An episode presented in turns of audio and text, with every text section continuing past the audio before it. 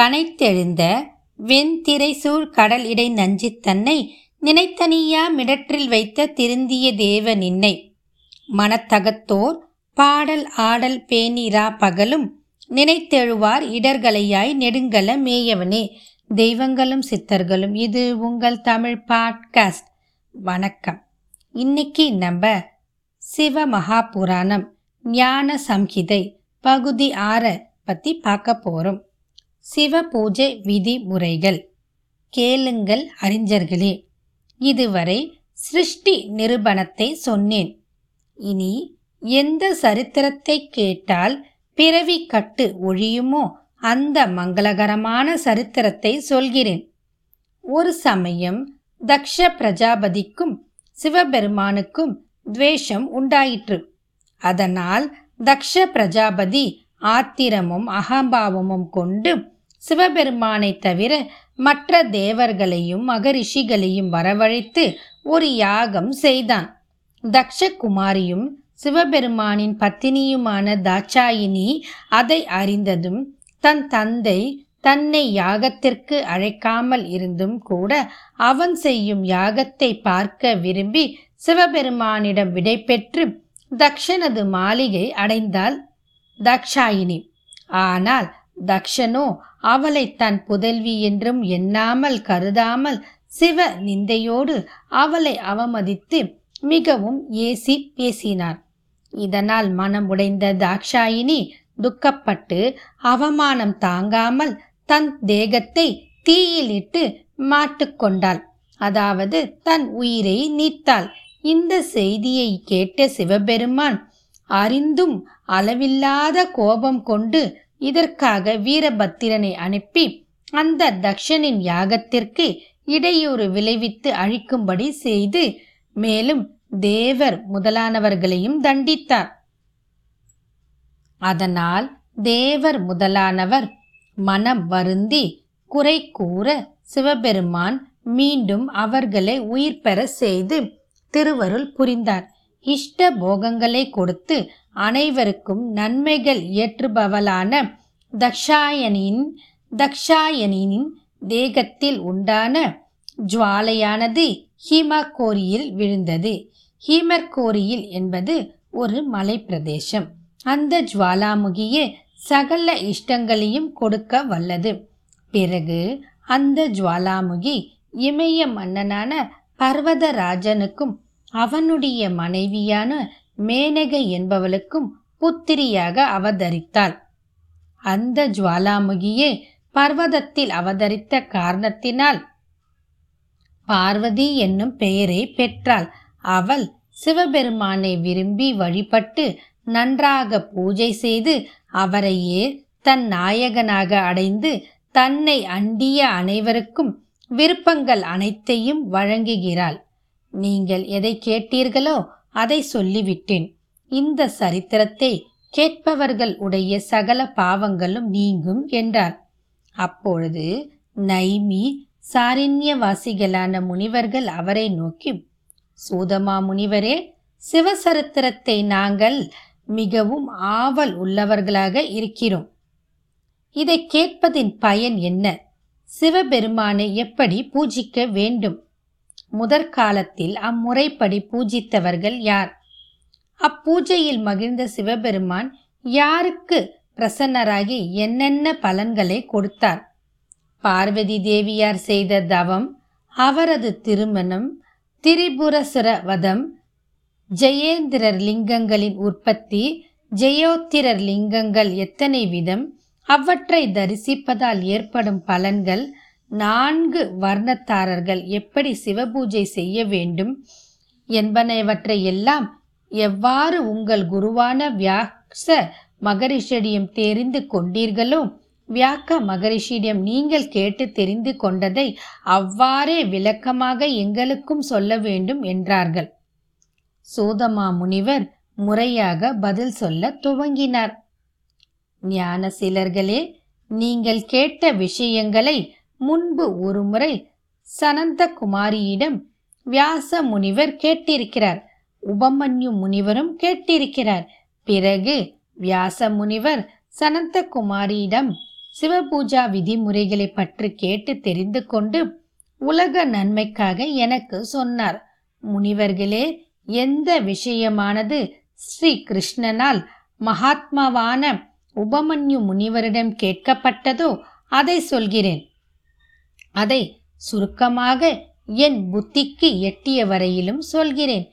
இதை விரிவாக சொல்ல வேண்டுமானால் பல ஆண்டு காலங்கள் ஆகும். ஆகவே சுருங்கச் சொல்கிறேன் கேளுங்கள். சுகம் பெற விரும்புகிறவன் அவனது சர்வ இஷ்டங்களும் கைகூடி வருவதற்காக அனாதியான சிவரூபத்தை மிகவும் பக்தியோடு பூஜிக்க வேண்டும். ஒருவன் சிவபெருமானை எத்தனை காலம் பூஜை செய்யவில்லையோ அவனுக்கு அத்தனை காலமும் தரித்திரம் ரோகம் துக்கம் சத்ருபயம் முதலிய நான்கு வகையான பாவங்கள் சூழ்ந்து கொண்டு மிகவும் தொல்லைப்படுத்தும். சிவபகவானை பூஜித்த உடனே எல்லாவித துன்பங்களும் மறைந்து போகும். சுகத்திற்காகவும் சன்னதிக்காகவும் கிடைத்தற்கரிய மனித பிறவியை அடைந்தவன் மகாதேவனை பூஜிக்க வேண்டும். பூதேவர்கள் சக்திரியர்கள் வைசிரியர்கள் சூத்திரர்கள் ஆகிய நான்கு வர்ணத்தார்களும் சாஸ்திரப்படி முறையாக பிரம்ம முகூர்த்தத்தில் எழுந்து மேக வர்ணரே நான்கு திருக்கைகள் உடையவரே பக்தர்களின் பயத்தை போக்குபவரே. உன் அழகான உருவம் என் மனதில் எப்பொழுதும் வரம் புரிய வேண்டும். என்று விஷ்ணுவையாவது குருவையாவது சோஸ்திரம் செய்து பிறகு தீர்த்தங்களை சமரணை செய்து எழுந்து தென் திசையில் ஓர் ஏகாந்தமான இடத்தில் மலஜலம் கழித்துவிட்டு சுத்தமான மண்ணை பிராமணன் ஐந்து தடவையும் சக்திரியன் நான்கு தடவையும் வைசியன் மூன்று தடவையும் சூத்திரன் இரண்டு தடவையும் கிரமமாக எடுத்து கை கால்களை அலம்பிக் கொள்ள வேண்டும். இந்த மித்ருஹரண சௌசாதி விஷயங்களில் நான்காவது வர்ணதாரரைப் போல பெண்களும் செய்ய வேண்டும்.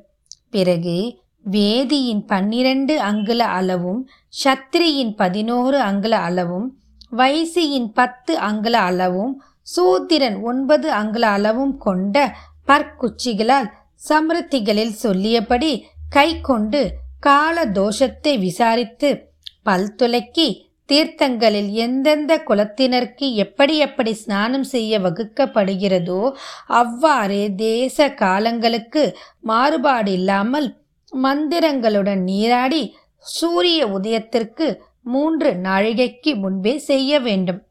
ஸ்நானம் செய்த இடத்தில் முதலில் ஆசமணியம் செய்துவிட்டு தூய ஆடை உடுத்து ஜட நடமாட்டமில்லா இடத்தில் சந்தியாவதனம் முதலியானவற்றை அந்தந்த ஜாதியருக்கு விதித்துள்ளபடி செய்து பிறகு பூஜைகளை தொடங்க வேண்டும். பூஜை கிரம மனதை ஒருநிலைப்படுத்தி கொண்டு பூஜா கிரகத்தில் பிரவேசித்து பூஜைக்குரிய பொருட்களை சேகரித்து கொண்டு சிவபெருமானை முறையாக பூஜை செய்ய வேண்டும். முதலில் விநாயகர் பிறகு துவால பாலகர்களையும் பிறகு திக் பாலகர்களையும் பூஜித்துவிட்டு பிறகு பூஜா திரவியங்களின் அருகே அஷ்டதல பீடமாவது செய்து கொண்டு அதில் உட்கார்ந்து சிவபகவானை பார்த்த வண்ணம் அடிக்கடி கைகளை சுத்தம் செய்து கொண்டு மூன்று முறை ஆசமனம் செய்து மும்முறை பிராணாயனம் செய்ய வேண்டும். ஐந்து முகங்களும் பத்து புஜங்களும் கொண்டவராயும் நிர்மலமான ஸ்படிக கல்லுக்கு ஒப்பான ஒளி உடையவராயும் ஸ்வர ஸ்வராபாரண பூஷதராயும் புலித்தோலை போர்த்தியவராய இருக்கும் சங்கரரை தியானித்து அப்பெருமானின் சாருபியத்தை இறைவனுரை இறைவன் உருவை அடைந்து மனிதன் தன் பாவத்தை நீக்கிக் கொள்ள வேண்டும். பரமேஸ்வரனை பூஜிக்கும் போது மந்திரத்தால் தேக சுத்தி செய்து கொண்டு கிரமமாக மூல மந்திரத்தை நியாயசம் செய்ய வேண்டும். எல்லாவிடத்திலும் பிரணவ மந்திரத்தால் ஆறு அங்க நியாயசங்களையும் செய்ய வேண்டும். பிறகு சங்கல்பம் செய்து கொண்டு பூஜைக்கு ஆரம்பிக்க வேண்டும். முதலில் ஆசன மனத்திற்கு ஏற்பாடு செய்த பாத்திரத்தையும் நவ கும்பங்களையும் சாஸ்திரப்படி ஸ்தாபிக்க வேண்டும். அவற்றை தர்பகளால் மூடியவைகளாய் ஸ்தாபித்து தீர்த்தத்தால் பிரக்ஷணம் செய்து அப்பாத்திரங்கள் அனைத்திலும் குளிர் நீரை சேர்க்க வேண்டும். புக்திமானவனவன் சாஸ்திரத்தால் பார்த்து பிரணவ மந்திரத்தால் இனி குறிப்பிடும் பொருட்களை அந்தந்த பாத்திரங்களில் முறையே சேர்க்க வேண்டும்.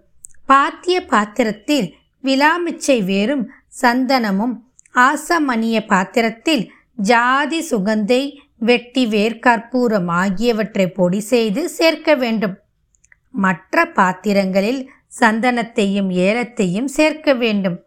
சிவபெருமான் பக்கத்தில் நந்தீஸ்வரரை பூஜை செய்ய வேண்டும். வாசனை பொருட்களாலும் நறுமண மலர்களாலும் தூப தீபங்களாலும் இன்னும் பல விதங்களாலும் சிவபெருமானை பூஜிக்க வேண்டும்.